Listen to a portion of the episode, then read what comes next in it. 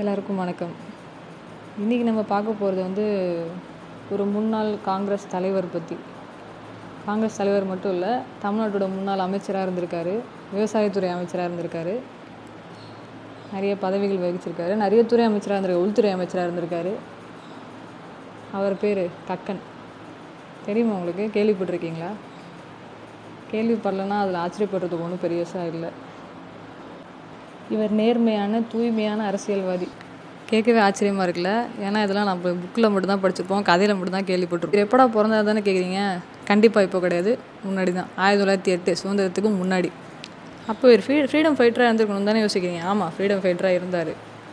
ஆயிரத்தி தொள்ளாயிரத்தி எட்டில் பிறந்தார். ப்ரைமரி ஸ்கூல் வரைக்கும் போனார். அதுக்கப்புறம் வந்து அவங்க வீட்டில் படிக்க வைக்க வசதி கிடையாது. அதுக்கப்புறம் அவர் பன்னெண்டு வயசாக இருக்கும்போது அவர் எஜுகேஷன் ஸ்டாப் பண்ணிட்டாங்க. அப்புறமா ஒரு பண்ணையில் வேலை பார்த்துக்கிட்டு இருந்தார்.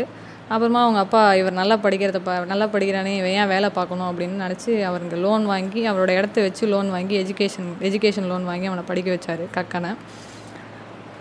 கக்கன் என்ன தான் நல்லா படித்தாலும் அவருக்கு காந்தி மேலேயும் காங்கிரஸ் மேலேயும் ஆசை வந்துச்சு. நம்மளும் ஃப்ரீடம் மூமெண்ட்டில் கலந்துக்கணும்னு அவருக்கு ரொம்ப ஆர்வம் வந்துச்சு.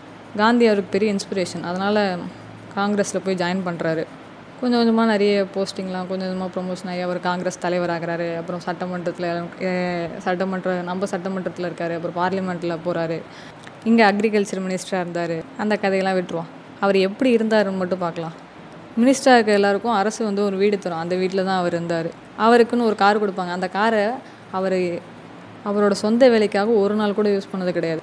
அவர் டேபிளில் ஒரு ஃபைல் கூட தேங்கி நிற்காதா எல்லா ஃபைலையும் பார்த்து பார்த்து அனுப்பிச்சிடுவார் எல்லாமே க க க்ளீன் பண்ணுவார். அவர் டேபிளில் தேங்கி இருந்தது ஒரே ஒரு ஃபைலாக தான் இருக்கும். மது விலக்கை ரத்து செய்கிறதுக்காக விண்ணப்பம் பண்ணியிருந்தாங்க. அந்த ஃபைல் மட்டும்தான் இருக்குமே தவிர மற்றபடி வேறு எந்த ஃபைலுமே அவர் டேபிளில் தேங்கி இருக்காது. ஒரு வாட்டி மலேசியாவிலேருந்து மலேசியாவில் அக்ரிகல்ச்சர் மினிஸ்டராக இருந்த ஒருத்தர் வந்து நம்ம இந்தியாவுக்கு வராரு தமிழ்நாட்டுக்கு வராரு. அவர் நம்ம கக்கன் தான் அப்போ வந்து தமிழ்நாடு அக்ரிகல்ச்சர் மினிஸ்டராக இருந்தார். அதனால் அவரை சந்திக்க வராரு. அவர்கிட்ட பேசி முடிச்சுட்டு கிளம்பும்போது அவர் வந்து ஒரு கோல்டு பென் வந்து கிஃப்ட் பண்ணுறாரு மலேசியாவோட அக்ரிகல்ச்சர் மினிஸ்டர் கக்கன் உடனே அதை வாங்கிட்டு அவரோட பிஏட்ட சொல்கிறாரு ரெஜிஸ்டர் ரெஜிஸ்டரில் ரெஜிஸ்டர் பண்ணிக்கோ இதை அப்படின்னு சொல்கிறாரு மலேசியாவோட அக்ரிகல்ச்சர் மினிஸ்டர் சொல்கிறாரு எதுக்கு ரெஜிஸ்டர் ரெஜிஸ்டர் பண்ணணும்? நான் இதை உங்களுக்காக கிஃப்ட் பண்ணேன் அப்படின்னு சொல்கிறாரு இல்லை இல்லை நான் மினிஸ்டர் இருந்ததால் தான் கிஃப்ட் பண்ணீங்க. அப்போனா நான் இங்கே மினிஸ்டர்ந்து கிளம்பும்போது இதை நான் இங்கேயே வச்சுட்டு போயிடுவேன் அப்படின்னு சொன்னாராம். அதை கேட்டு அவர் ஒரே ஷாக் ஆகிட்டு கடைசியில் பெண்ணை திருப்பி வாங்கிட்டு போய் இப்படிப்பட்ட நேர்மையான அப்பழுக்கற்ற தலைவர் ஆயிரத்தி தொள்ளாயிரத்தி அறுபத்தி ஏழு தேர்தலில் தோக்கடித்தோம் மறுபடியும் அவர் ஆயிரத்தி தொள்ளாயிரத்தி எழுபத்தொன்னில் சுற்றி இருந்தவங்களாம் நிற்க வச்சாங்க. அப்போவும் தோக்கடித்தோம் அவரை. ஏழையாகவே பிறந்து ஏழையாகவே இருந்து ஏழையாகவே செத்து போயிட்டார் அவர். அவர் எலெக்ஷன்லேருந்து தோற்றதுக்கப்புறம் அந்த மினிஸ்டர் பதவி போயிடுச்சுல.